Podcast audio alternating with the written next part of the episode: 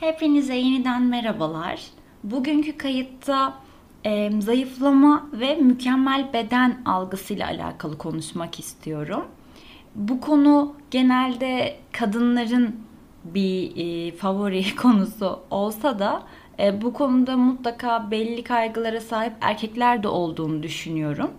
Ama açık konuşmak gerekirse ben de bir kadın olduğum için ve genelde kendimle alakalı e, doğruları yanlışları anlatırken hep kadınlar üzerinden ilerleyeceğim. Bu belki erkek dinleyicileri rahatsız edebilir ama esasında genelde hep kadınların konuştuğu, kadınların e, kafa yorduğu bir konu olduğu için bunun birazcık daha spesifik bir konu olduğunu söyleyebilirim. Belki her dinleyiciyi çok da ilgilendirmez. Neyse hazırsanız başlayalım.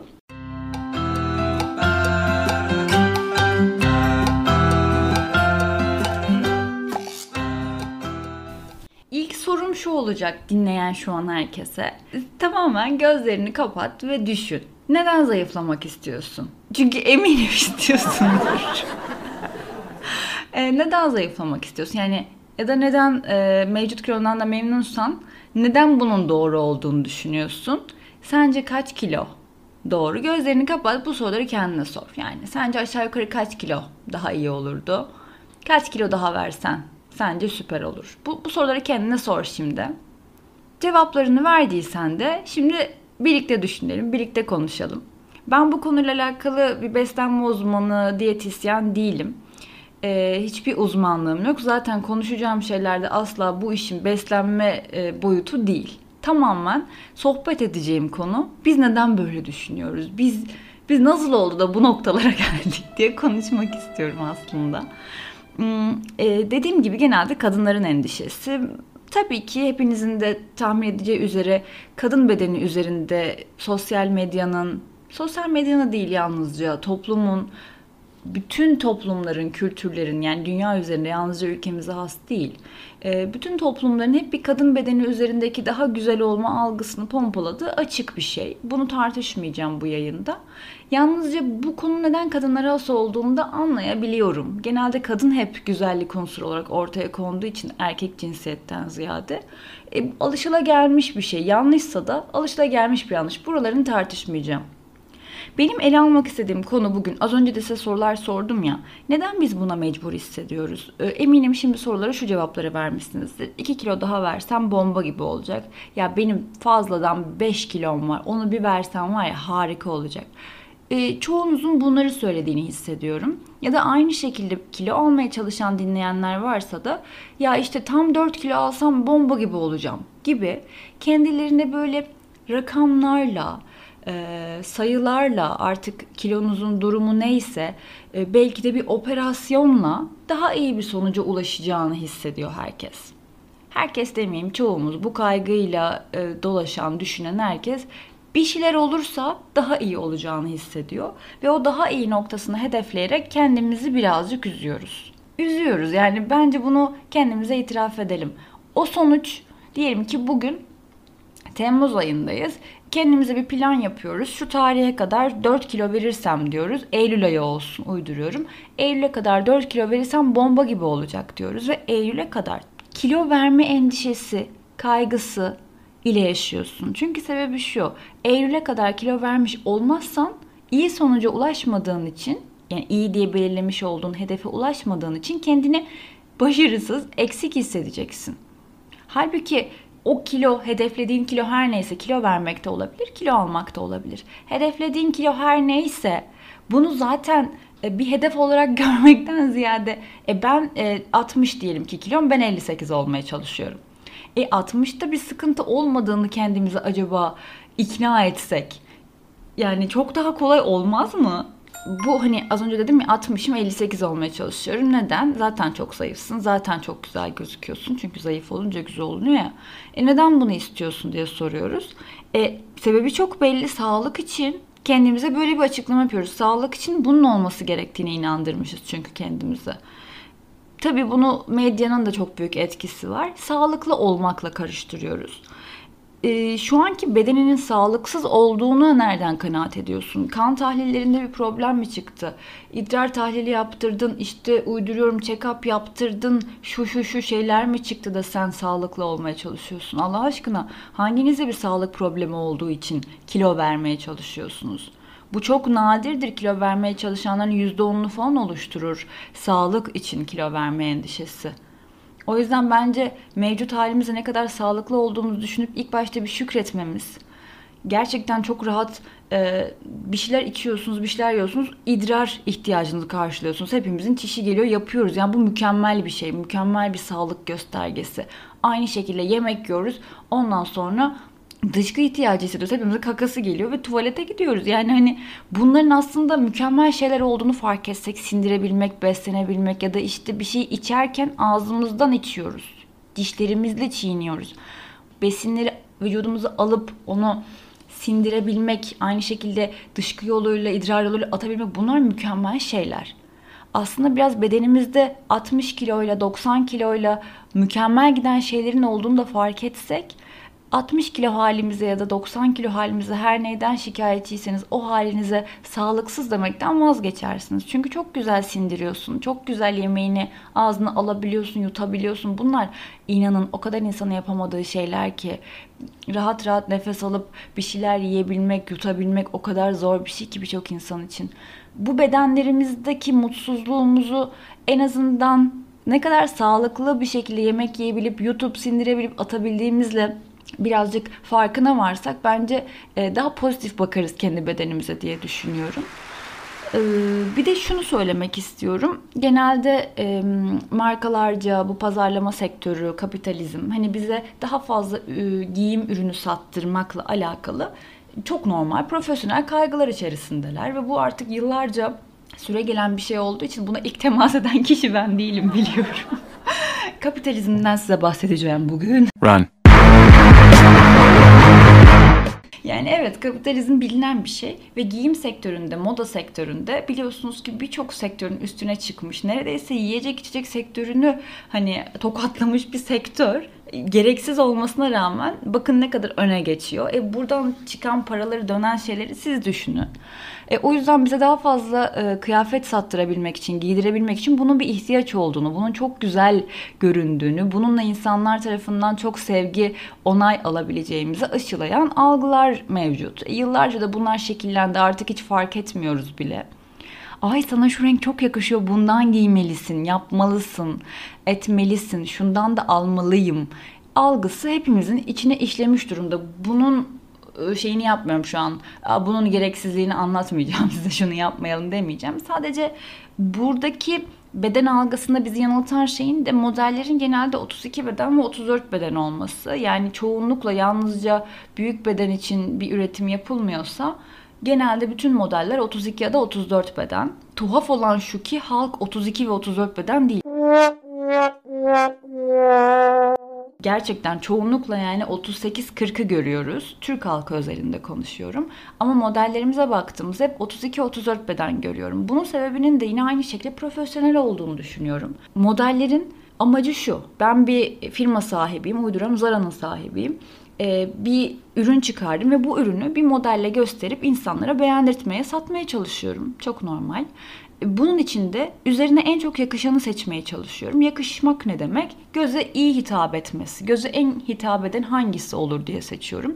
E büyük ihtimal bu insanlar bunu düşündüler yani. 40 bedene de giydirdiler, 44'e de giydirdiler, 36'ya da giydirdiler. En güzeli hangisi ise o modelde bunu sundular. Çünkü biliyorsunuz birçok ürün farklı bedenlerde farklı duruyor birçok e, şorttu, işte pantolondu daha zayıf bacaklarda güzel dururken birçok gömlek şu bu da üstü daha böyle göğüs yapısı büyük insanlara yakışıyor. Yani bu çok değişen bir şey. Söylemeye çalıştığım bizim gözümüzün önüne mankenlerin gelmesinin sebebi aslında mankenlerin çok iyi bir askı oluşu. Ürünleri üzerinde çok iyi taşımaları. Biz mesela e, Trendyol'da sipariş veriyoruz, bir şey yapıyoruz ya. Bakıyoruz mankende çok güzel durmuş. Mesela ben geçen bir bikini söyledim. Çok güzeldi mankende.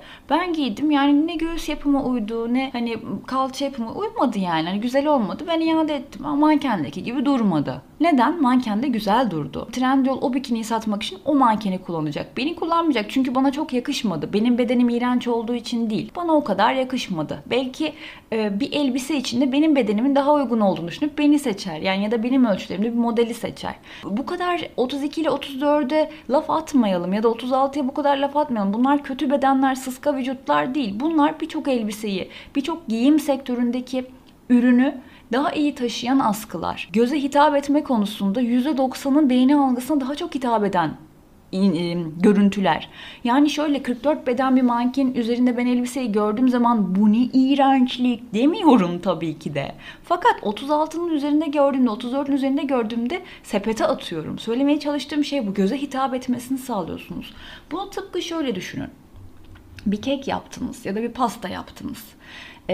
Bunu fotoğraflayacaksınız. Çünkü bunu satacaksınız. Bu işten para kazanıyorsunuz. Hani evde oturup yemiyorsunuz. Bunu bir insana gösterip beğendirip satmaya çalışıyorsun. Yani öyle düşün. Ne yaparsın? En güzel fotoğrafı yakalamaya çalışırsın. Tam ortasından kesersin. Yanlarından kesmezsin. Hani o eğik bükük yanlarını göstermezsin. Tam ortasındaki dilimi alırsın. O dilimi işte sunarsın.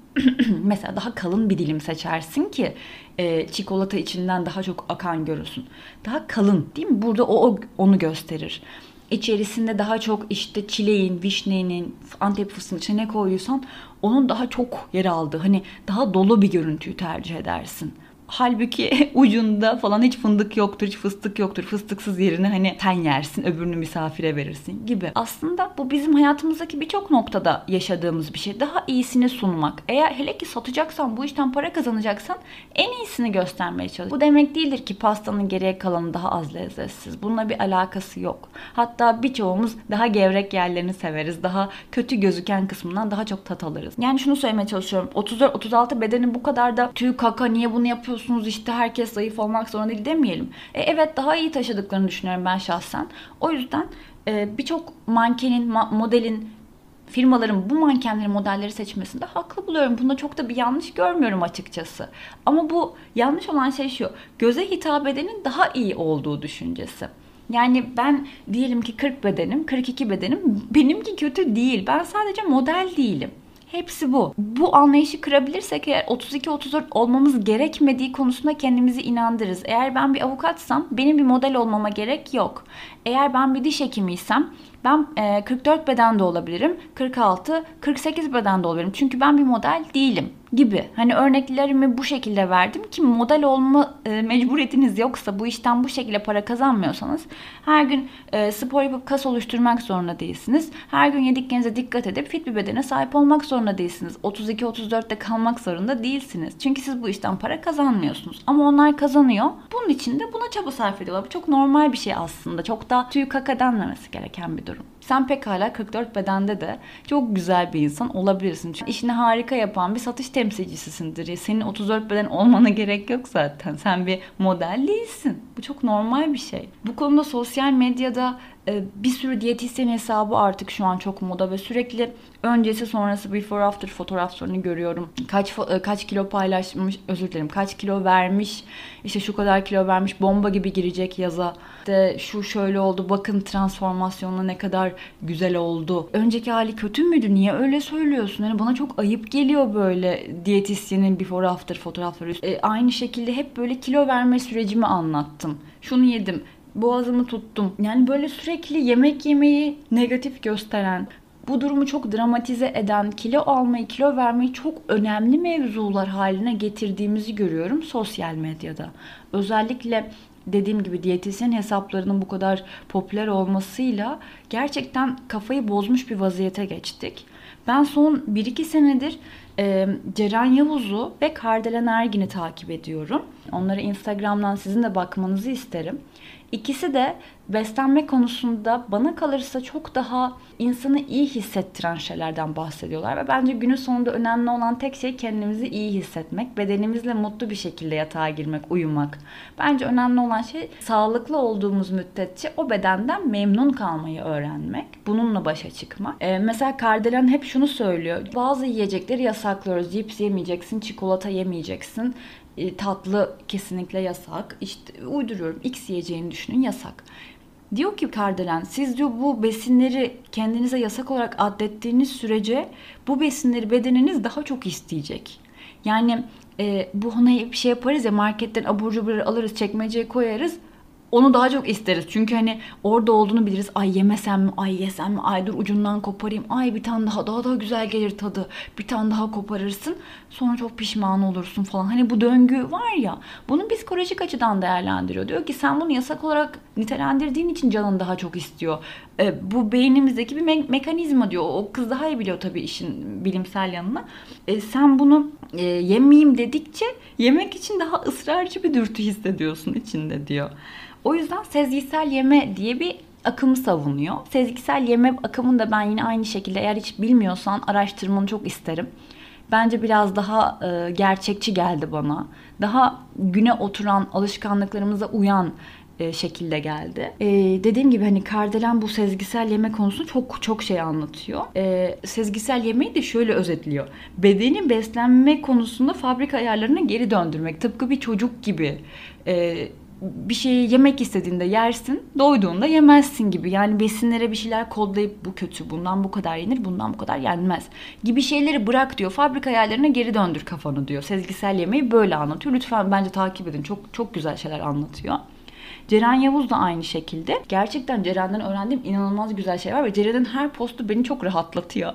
Ya bu demek değildir ki patates kızartmalarını yedim, işte arkasına sufleleri yedim, e, Ceren'inkileri okudum, rahatladım anlamını söylemiyorum tabii ki de. Bu bir suç değil. E, Ceren beslenmeyle alakalı neyin doğru, neyin yanlış olduğundan ziyade sen ne hissediyorsun? Bunun üzerinden ilerletiyor. Mesela Ceren'in postları hep şöyledir Şekeri bırakmak için ne yapabilirim Ceren Hanım yazıyor bir ona. O da diyor ki şekeri neden bırakıyorsun? İşte 21 gün şekersiz oruç. Neden bunu yapıyorsun? Şekerin sana zararlı olduğunu düşündüren ne? E çünkü herkes öyle diyor. Neden? Yani hani sen bu konuya nereden vardın? Bunu yediğinde bedenin işte ne bileyim ishal mi oluyorsun, kabuz mu oluyorsun, bedenin bir anormallik mi gösteriyor?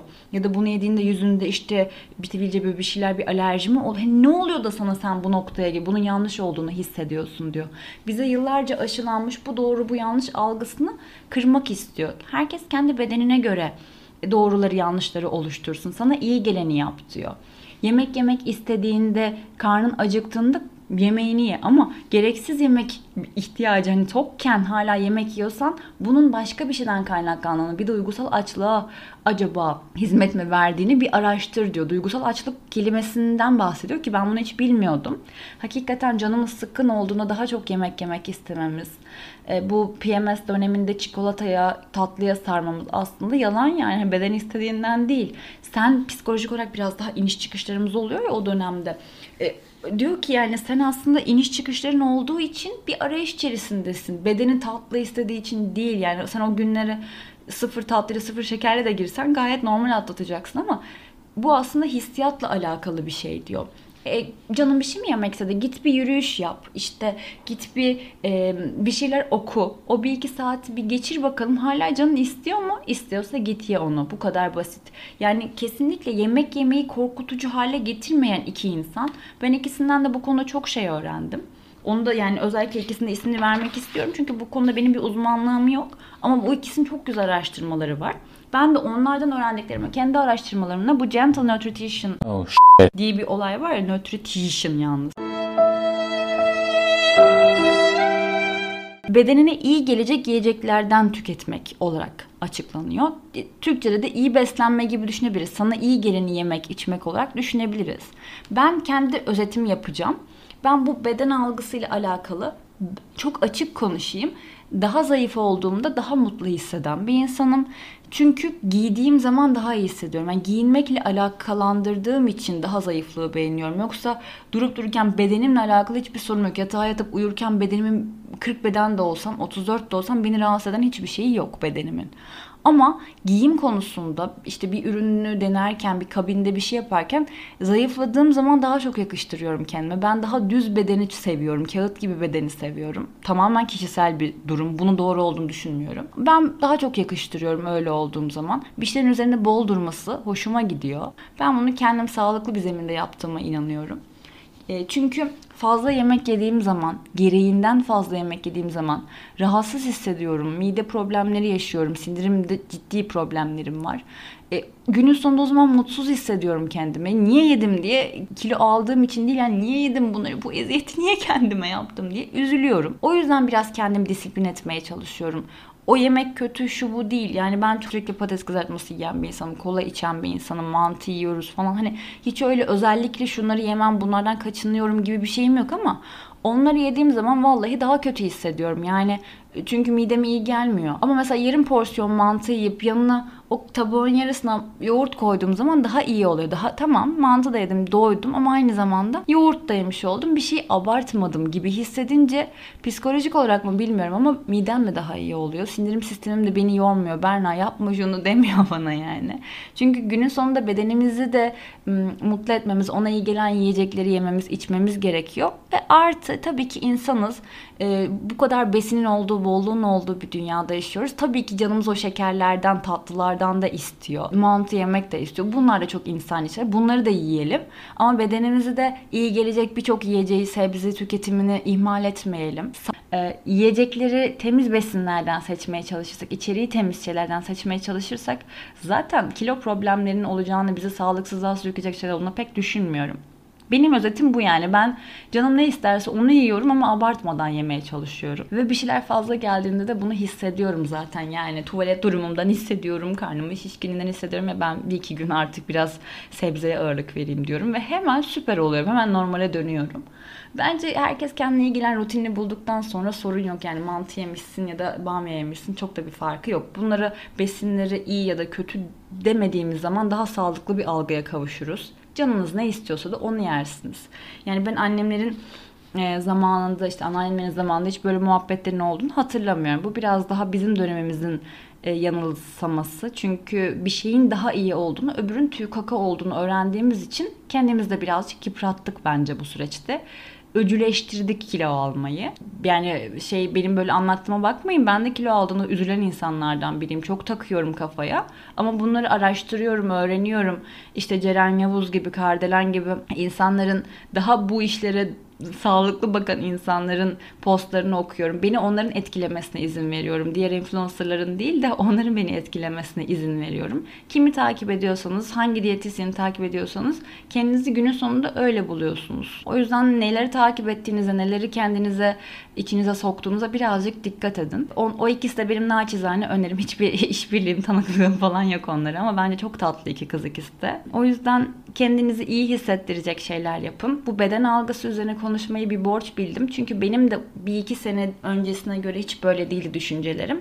Ben de daha bırakmayı öğrendim. Daha sağlıklı bilinç yani sağlıklı beden anlamında söylemiyorum. Sağlıklı bir kafaya ulaşmaya çalıştım bu beslenme konusunda. Hala da çalışıyorum.